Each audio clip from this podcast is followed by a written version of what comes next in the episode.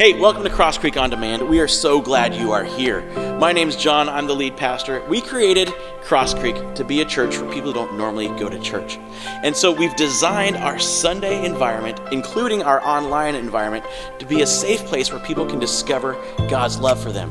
We would love to connect with you when you are ready. Go ahead and scroll down and you can click ask a question, ask for prayer. Maybe you could find out how you could get here on a Sunday evening to join us live but we would love just to be a part of your journey in discovering God's love. When you're ready, we would love to see you in person. Until then, why don't you go ahead and click subscribe so you can be updated on Cross Creek's most recent messages. Thanks for joining us. Hey, good evening. It's good to see you guys. My name is John. I'm the lead pastor here, and we are just so glad that you are taking some time out of this really nice afternoon to, to spend some time with us. Uh, if you are new here, we are just so glad that you are with us. Uh, we want to give you a gift. And the best way we could think of giving you a gift, just saying thank you, thanks for letting us meet you, is uh, the card in the seat in front of you. There's a red welcome card there. You fill that out, some really easy information about yourself. And then after the service, you can take that card to the info table in the lobby. And you give the card to the person behind the table, and we will give you a free gift just to say thanks for being here. So it's good to see you guys. Um, one thing I feel like we need to talk about, because you're all thinking about it every time somebody coughs or clears their throat. I know, now you're like, oh, I need to cough and I need to touch my face a lot. Right? So the, the, the uh, I don't know the actual, like the CO, but the coronavirus that's going around, that, you know, they had their first confirmed or maybe maybe case in Marion County. They just announced that today. Um, I, I, think we should talk about it as a church really quickly. Um, because fear isn't something that Jesus gives us. Fear isn't something that uh, controls those who are Jesus followers. Now, should we be prepared? Yes. Do we put seatbelts on when we drive our car? Yes. I mean, we don't want tickets, but we also you think it's safe to put a seatbelt on, right? And so we here at Cross Creek, we're taking a few precautions. We are upping our sanitary cleaning a bit. Uh, we cleaned every door handle, every toilet handle, every doorknob in this place before you guys got here. Um, we have the hand sanitizer stations and all of that. And I think it's, it's good to, to um, be careful, right? The, the virus t- seems to hit those who are um, the most vulnerable in our population. And do you know who loves the most vulnerable in our population? Jesus. And I think even though for people like, like me or you, you young guys, you know, it probably won't if, if everybody gets it, you probably won't do much to you, but we need to protect those who it could hurt. And so we are taking a few precautions. And if you feel sick, you're like, man, I don't want to miss Cross Creek. I don't want to miss, you know, what John's going to talk about. We have these messages up online every Monday by noon. And thanks for watching if you are watching online. And nobody will judge you if you're like, I have a sniffle and I want to stay home. That's okay. But you can't stay home because you think you're sick and still go out to dinner. That doesn't work. right? I mean, because you know what we're talking about tonight is hypocrisy, and that would probably be in that range. but um, so I just wanted to kind of clear the air, so to speak, and just you know put us all at, at ease. And you know, here's another thing, and I, I have time for this because what are you going to do? Kick me off the stage? Um, and I'm not calling the coronavirus a plague or anything like that. But throughout history, you know who stayed in the villages and the cities when the plague would come or when epidemics would come? And you know who took care of the sick? The Christians. The Christians. You know why the hospital symbol is a cross? Because it's the Christians who would take care of the sick with no regard for their own health. You know why they had no regard for their own health? Because when you're not scared of death, you're really not scared of much, are you? And so we'll, we'll see what goes on, but we want to be at the forefront of helping those who, who need help. And so that's what we're committing to do. Anyway, thanks for being here.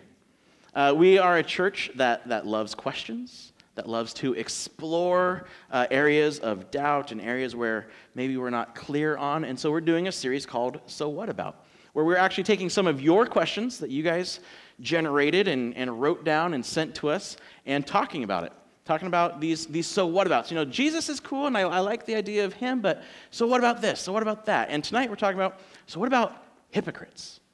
What about hypocrisy that we see in Christianity? And we're, we're not answering every question to the fullest extent because I don't think that's possible. What we're trying to do is create a framework, A framework to where, you know, as we explore these questions, we construct this framework, and then when new questions come up or, you know, doubts hit us in the middle of the night or whatever, we have this framework to kind of work through, to look through those questions. And so that's what we're looking at. And so we're going to jump right in tonight. And here's one thing I want you to know. I think we all know this when we talk about hypocrisy is this. What people hate most about religion are judgmental hypocrites.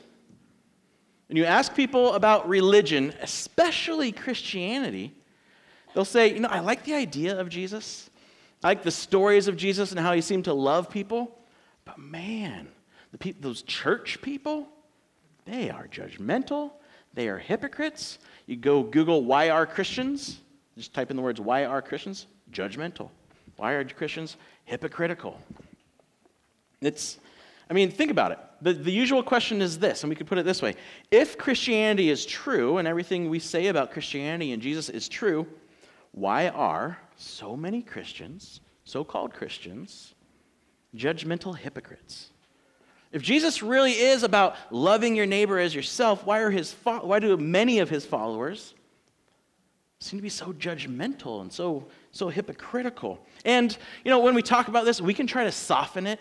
You know, and if, if you've grown up in church, maybe you've, you've heard this before, you know, we can soften it and say, you know, well, yes, the church is full of hypocrites. You know why? Because we're all hypocrites in some way right? Which is true. I mean, that's, that's fair. All hypocrites in some way. Like, you know, you, you tell your kids, no, you can't have any candy after dinner, right? Because you want them to sleep and all that. And then once they go to bed, what do you do?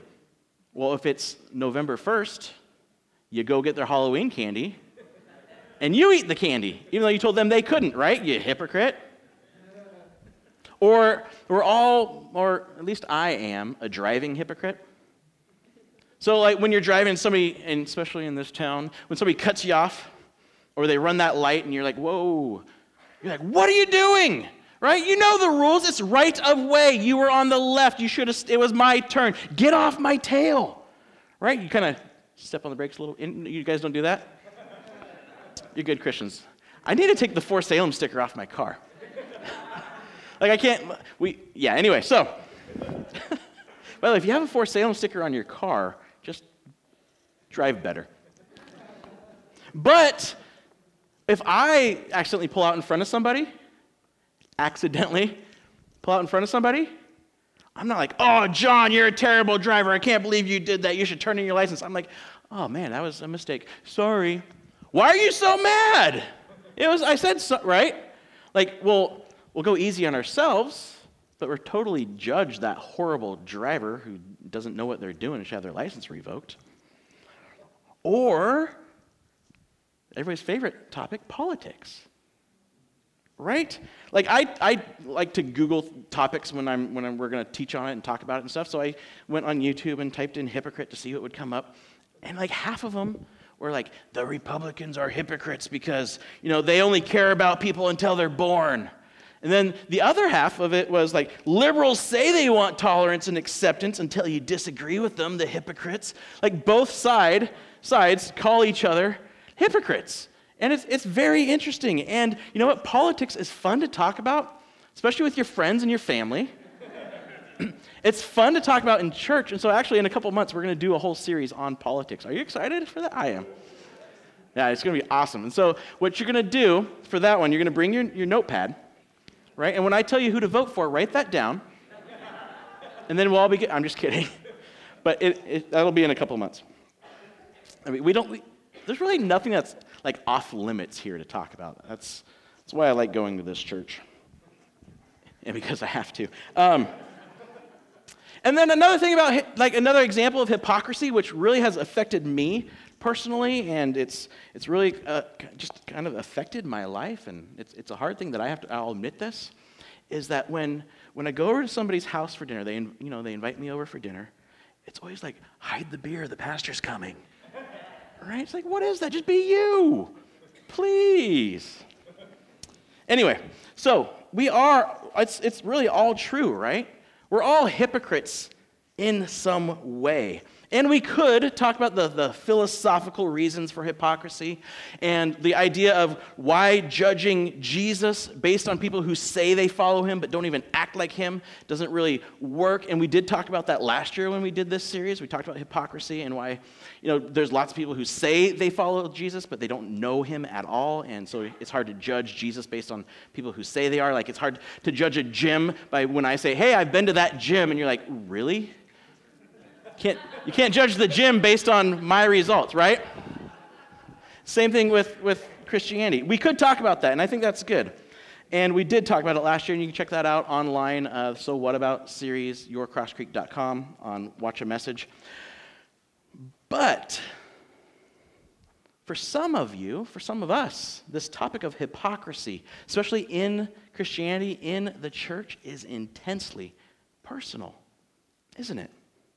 Many of us have been deeply hurt by a religious hypocrite.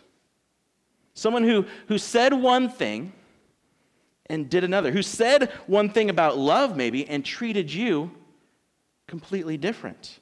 Maybe, maybe it was, this wasn't my, my experience, but maybe you had a parent who acted one way around their, their church people or in church, right?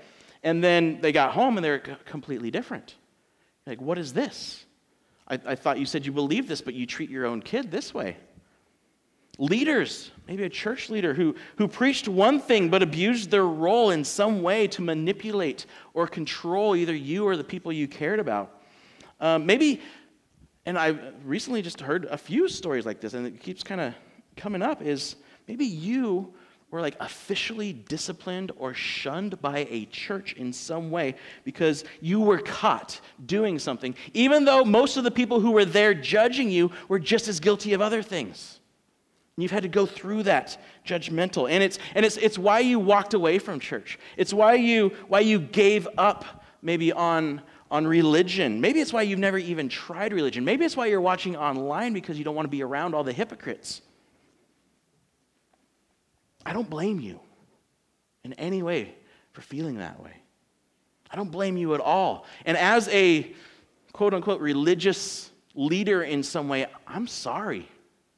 I'm sorry that you had to go through that. I'm sorry you experienced that. That was not Jesus in any way. That was somebody who didn't really probably know Jesus, but said they did.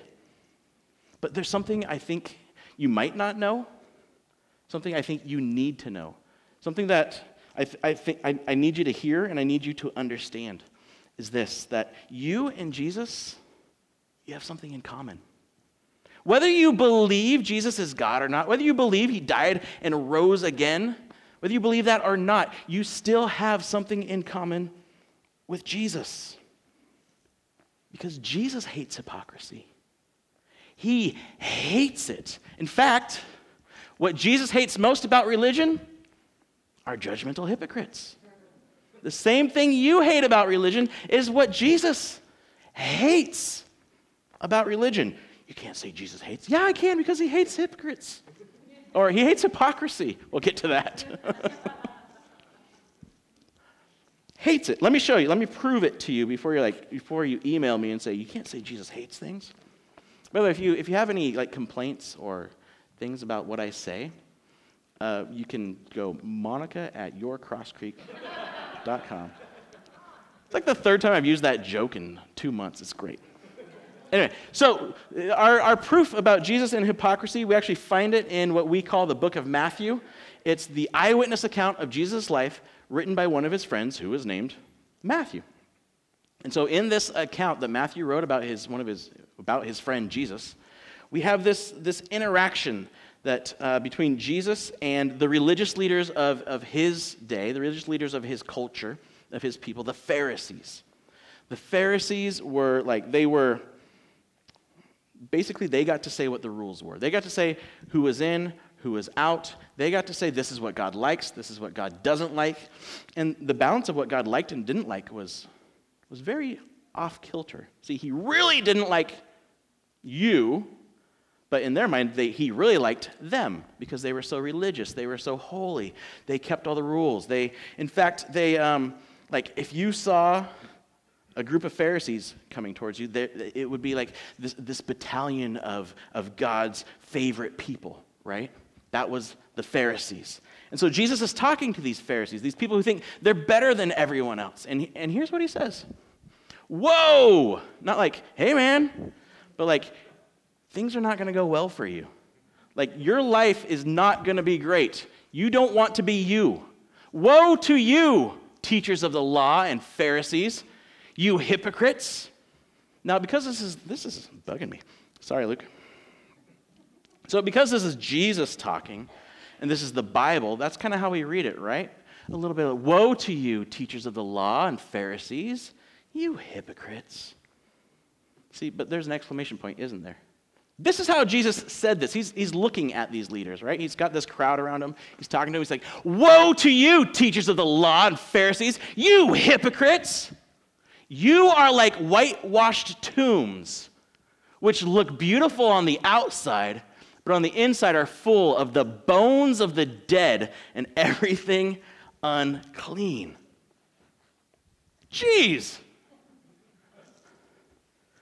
Jesus.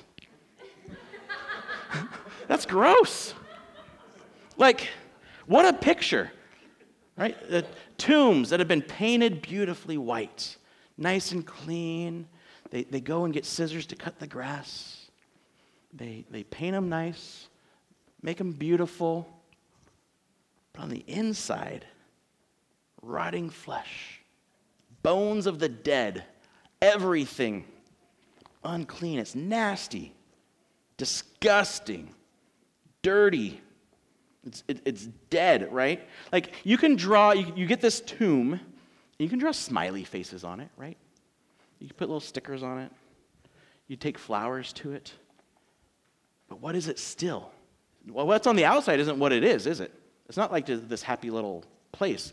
It's a tomb with dead people. It's like the Taj Mahal, right? That beautiful structure in India. That is a tomb.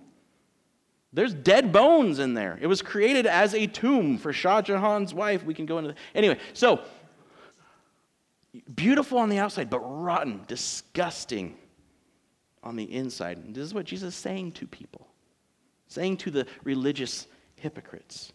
But he goes on.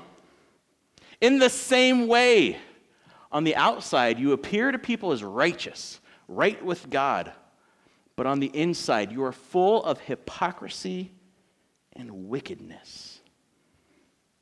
You look righteous. You look like, you know, Jesus or God should, God should love you and, and accept you. You do all the right things. You wash your hands the right way that the Jewish leaders are supposed to do. You wear the right robes. You have the right tassels on, on your shirt. But on the inside, you're full of hate. You're full of hypocrisy. You're full of, full of evil. And here's, here's what hypocrisy is. Here's what Jesus is saying Hypocrisy is the difference between who we are and who we pretend to be. Hypocrisy is the difference between who we are and who we pretend to be. And the interesting, interesting thing about the word hypocrisy, hypocrite, it's not a religious word. It, it didn't come from the Bible, it didn't come from religion. In fact, it's a word that in Greek that was used to describe actors. Greek actors would put on the mask, right? You'd have, you see it when you, when you go to playhouses or whatever, and they have the, the smiley face mask and the sad face mask for the tragedy, right? And those are, that, the word for the people that would wear those masks, the actors, were, we translate it as, as hypocrite. They're playing a part, somebody who, who hides behind a mask to, to portray someone other than who they are. Trying to convince somebody that they're different than what they truly are, maybe, maybe better than what they truly are. They're, they're acting, they're putting on a show. They're trying to show you something better, something more, something maybe happier, maybe more holy than you actually are. Doesn't sound like Instagram at all, right? Sorry, was that too personal? It's going to get better. But here's the thing religious hypocrisy is even worse. See, religious hypocrisy is using the trappings of religion, using the words, the rituals, the rules of religion to gain influence or power or, or win the favor of people, and even trying to do that to win the favor of God. Trying to get people to respect you and think you're, you're something other than you are because of the way you, you act, because of the way you talk. Like, like you are close to God and you know you have this one way conduit to the holiness. Even use it to, to make try to make God think he owes you. You know, because of how religious you act, how religious you sound. You know all the right words, you know all the Bible verses. When in reality, you're full of envy, bitterness, pride, judging, using religion as a way to control your image for your gain, whether it's, you know, social or financial. You know, somebody who could say, you know, Amen, brother. Blessed be the word of the Lord. Holy, holy, holy. And then they go home and they cuss out their kids. They ignore their wife. They cheat on their taxes. Saying that they're one thing, putting on an act of one thing, saying Jesus is their king, Jesus is their God, but acting nothing like him.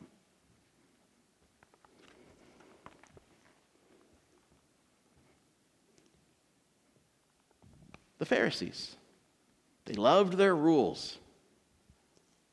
In fact, they added rules to the law that God gave them. Like they loved rules. They, they loved them because they felt like they could, you know, earn their way to God. In fact, you know, they said, okay, God's rules are good that he gave Moses. Those are great. But what if we added rules on top so we don't even get close to those rules so that then we can be even extra holy? Like, you know, God's commands are good for like, you know, the common people. But what if, you know, we follow even stricter rules and then we'll be even more holy? Then God will like us even more because we're going above and beyond what he wants for us. Those were the Pharisees.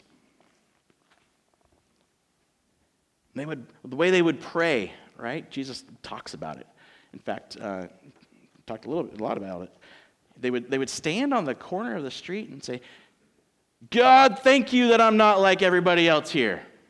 Thank you that I follow the rules. Thank you that you've blessed me so much. The Pharisees are usually pretty wealthy. Thank you that, you know, I don't have to live like them because I've been so holy right? Look at me. And they would pray on and on and on. Jesus had a lot to say about people who prayed really long prayers. That's why I try to keep mine pretty short. It was all about look at me. In fact, here's the thing, and you know this because you've experienced this. Religion is the favorite tool of hypocrites. Religion is the favorite tool of hypocrites because nothing makes you look better than having the God of the universe on your side. Nothing convinces people to trust you so you can manipulate them than saying that you are, you know, close to God. Here's the thing it's nothing new. It wasn't even new in Jesus' day. In fact, 700 years before Jesus, the, the prophet Isaiah wrote this. This is God talking to his people. It's a little long, but I think, I think it's important. And God is talking, or the, um, God is talking to his, his, his Jewish people and they were trying to fast and, and give up food and, and do all these things to get God's attention, right? Going through all these religious rituals to get God's attention. For day after day, they seek me out. They seem eager to know my ways, God talking, as if they were a nation that does what is right and has not forsaken the commands of its God. They ask me for just decisions. Where's the justice? And seem eager for God to come near them. God, I just, I just need your blessing, Lord. Why have we fasted, they say? Why did we give up food for a week? And, and you have not seen it. Why have we humbled ourselves and you have not noticed? We're doing all these religious things, but we're not getting the blessing from you? God's talking again. Yet on the day of your fasting, you do as you please and exploit all your workers. Your fasting ends in quarreling and strife and in striking each other with wicked fists. You cannot fast as you do today and expect your voice to be heard on high. Is this the kind of fast I have chosen? Only a day for people to humble themselves? Is it only for bowing one's head like a reed and for lying in sackcloth and ashes? Like, is the reason I told you to, re, to, to gave you these laws and these, these, these things to, to worship me with? Is that why? So that you could, you could lower yourself and, and look humble and look holy? Is that what you call a fast? Is that what you call a day acceptable to the Lord? Is not this the kind of fasting I have chosen? To loose the chains of injustice and untie the cords of the yoke, to set the oppressed free and break every yoke. Is it not to share your food with the hungry and to provide the poor wanderer with shelter? When you see the naked, to clothe them and not turn away from your own flesh and blood? See, they love following the rules. They love going through the motions, but when it actually came to showing the love of God, showing the world who God really is, nah, it's too much work. It puts me out. I don't want to, the rules are a lot easier. You can find loopholes with rules. And so here's what, you know, sweet, mild, soft spoken Jesus says to these kinds of people You snakes! By the way, this is proof that snakes are evil. The worst insult Jesus could think of was to call somebody a snake. I know you have your little terrariums with snakes, they're sinful. I'm just kidding. Anyway, you snakes, you brood of vipers, how will you escape being condemned to hell? Kiss your mother with that mouth, Jesus? Holy cow.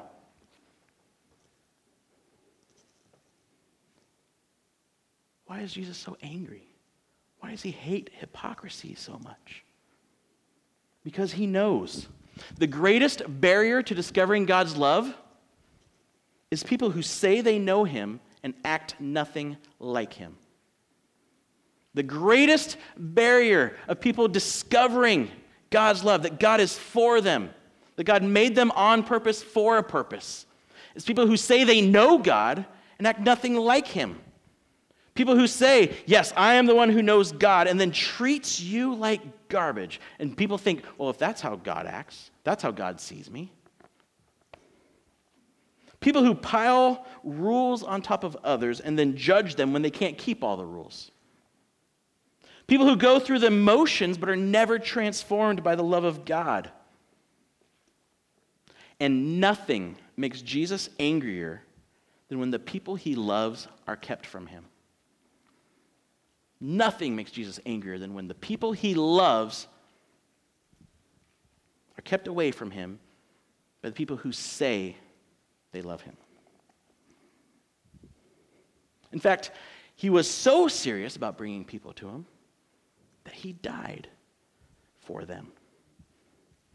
He was, he was willing to die to be with them. And so nothing makes him more angry, more mad than people who keep those people that he came for away from him. Now, if this has been making you uncomfortable, that's good.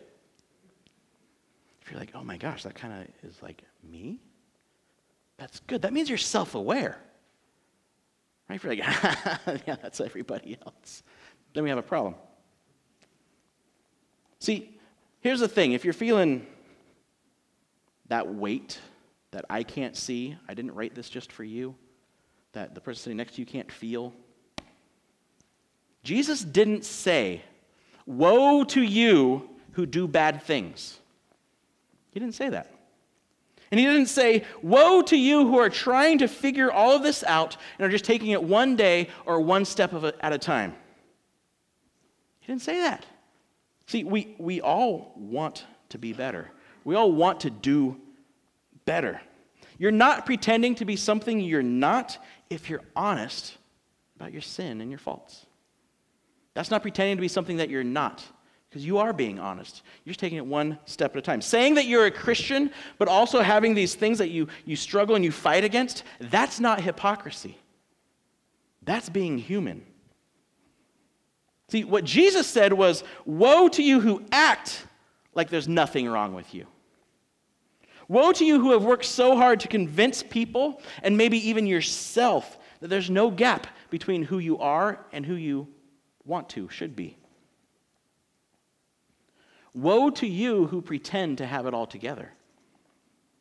and then judge others when they show weakness and failures.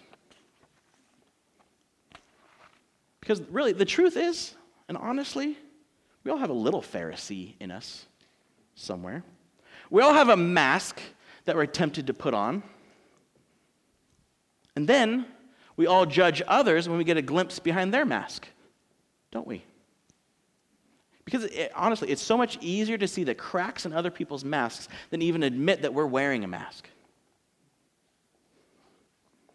And sometimes we even judge people more harshly when we see the faults in them that we try the hardest to hide in ourselves. The truth is, we're all afraid to let down our mask. We're afraid to let down our mask for fear of being seen. Because once we're seen, then we'll be judged. Once we're judged, then we'll be rejected. We're all afraid of letting down our mask for that fear. But there's hope. See, before Jesus called out these woes to the Pharisees, before he said, You're snakes, you're vipers, how's that going to keep you out of hell? He gave them the solution. Here's what he said. He's talking about, he kind of was going on and saying, you're, you're these cups that on the outside are clean, but on the inside you're very dirty. And the, he says, Blind Pharisee, first clean the inside of the cup and the dish, and then the outside also will be clean. See, the solution to hypocrisy is transformation. The solution to hypocrisy is not trying harder, it's not writing down a list of all your wrongs and putting them on Facebook. It's transformation. The transformation that comes from admitting what we already know, what God already knows, that we aren't perfect, that we can't perform or, or fake our way into being right with God. It's a transformation that comes from, from trusting Jesus' death and resurrection to make us new, not just make us better people, but to make us new people that are transforming and not, not relying on our good deeds or, or these religious rituals or, or memorizing all these Bible verses or knowing all the, the holy words. It's a transformation that comes from trusting Jesus, his death, his resurrection to change us. See, Jesus came so we wouldn't have to hide who we are. There's no way to fake it till you make it with God. Jesus said, Stop hiding. You can be free to be you because I came to pay for and forgive everything you're trying to hide. He already knows it. That's why he came and died. Again, Jesus doesn't want anything from you. He's not asking anything from you, He wants something for you. He wants a life that is transformed into what it was always meant to be. He wants you to experience the freedom that comes from being fully accepted, fully loved, with no shame, with no fear. That's what he wants for you.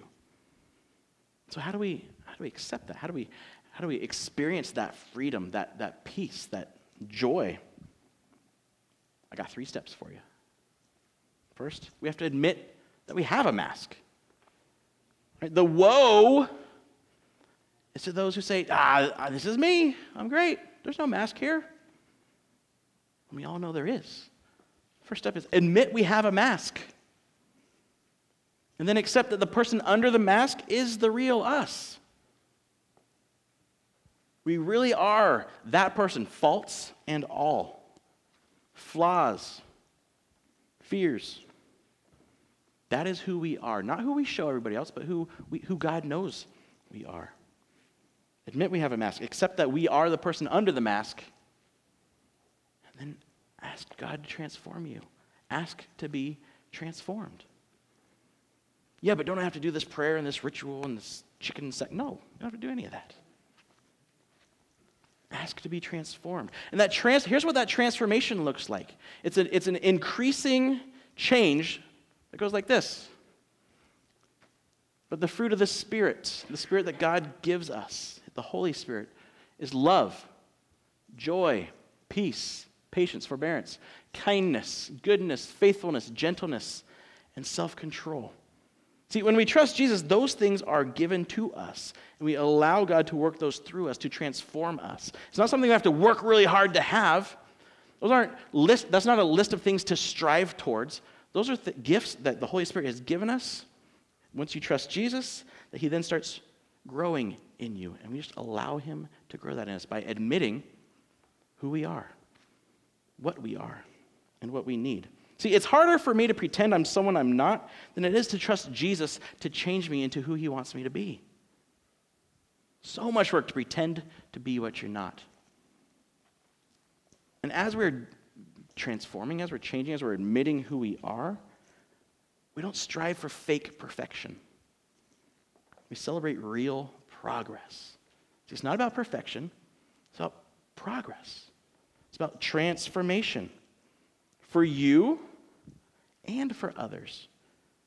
We don't need to judge people because maybe, maybe you're along the path here and you know they are at the path right here. We don't judge people at the beginning of their, of their journey when we're in the middle of ours. Does that make sense? Just because the way we are taking it one day at a time looks differently doesn't mean that they are wrong.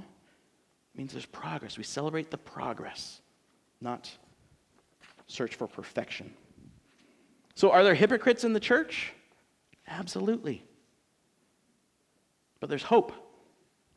See, Jesus hates hypocrisy, but he has unlimited love and forgiveness for sinners. For those who say, Yeah, I can't do it all myself, I have sinned. Unlimited forgiveness and love. See, we can be free to be who we really are. We don't have to hide from ourselves, from God, or from each other. We can be free to be us.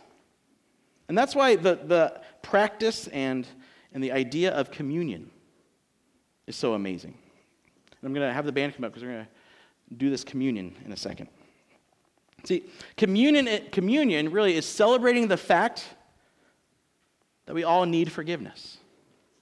It's, it's the idea that none of us actually are who we wish we were, that none of us are perfect, and that we all equally can be made new.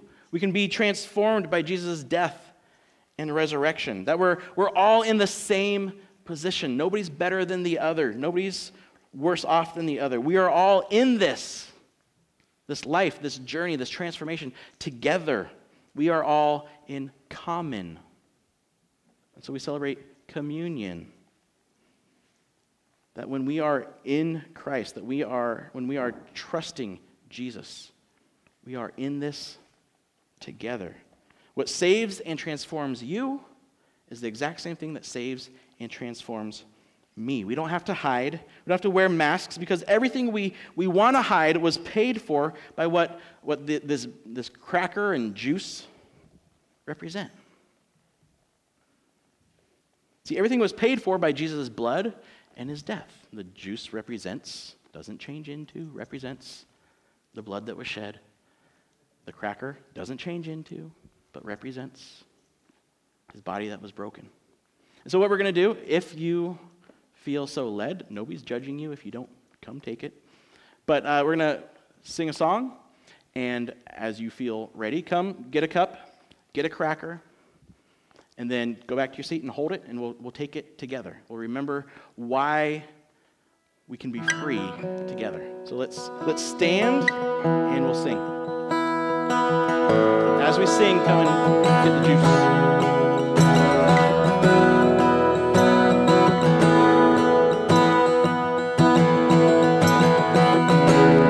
Before I spoke a word, you were singing out.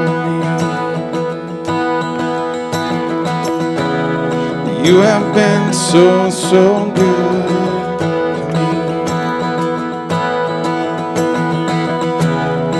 Oh, I took a breath. You breathe your life in me. Yes, you. you have been so, so kind. Oh, the overwhelming, never-ending, reckless love of God. Oh, it chases me down, fights till I'm found tonight.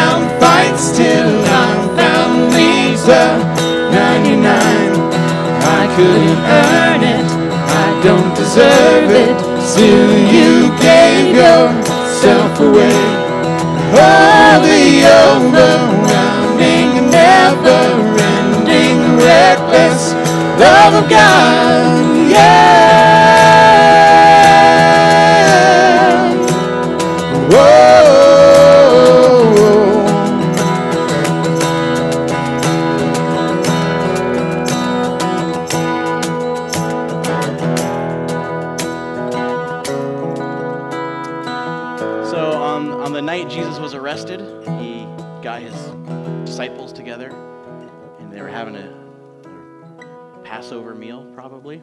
And he said, Hey, this bread we're about to eat, no longer is it going to represent you know, the, the unleavened bread that, that the Israelites had to cook when they, when they left Egypt and did the Exodus and all that. It's now going to represent my body.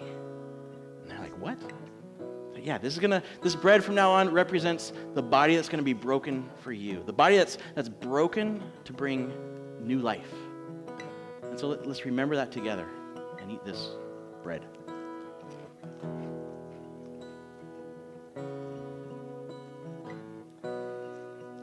And then he took the, the wine or the fermented grape juice. And he said, This doesn't represent the Passover, this represents my blood that's going to be shed.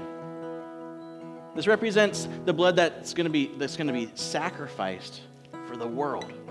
The blood that's going to wash away everything that we try to hide, everything that we're ashamed of, going to wash away everything we're afraid people will find out. That will offer forgiveness for anyone who trusts. Let's remember that together.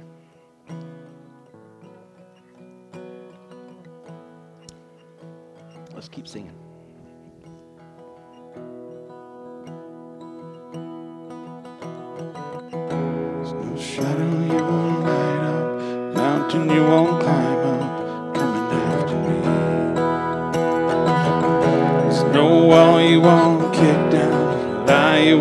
Tear down, coming after me. There's no shadow you won't light up, mountain you won't climb up, coming after me. There's no wall you won't kick down, lie you won't tear down, coming after me. There's no shadow you won't light up, mountain you won't climb up, coming after me.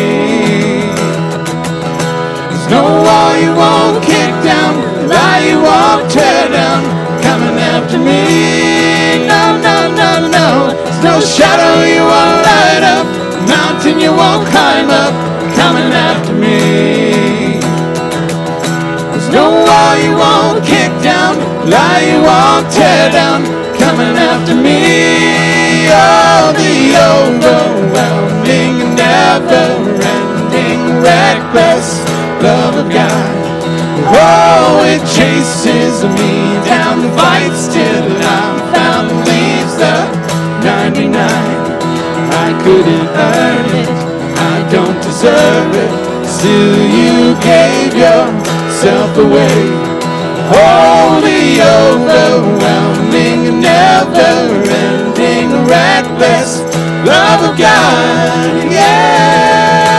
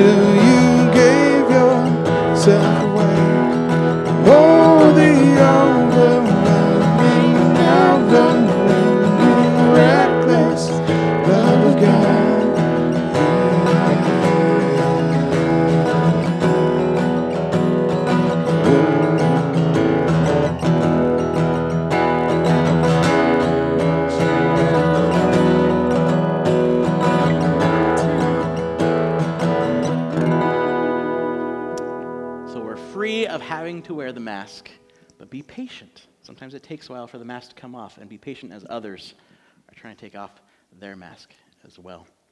Next week, we're going to wrap up this series, and we are going to talk about heaven. It's going to be divine. hey, I hope you have a great week. We'll see you next week. Invite a friend to hear about heaven. See you later.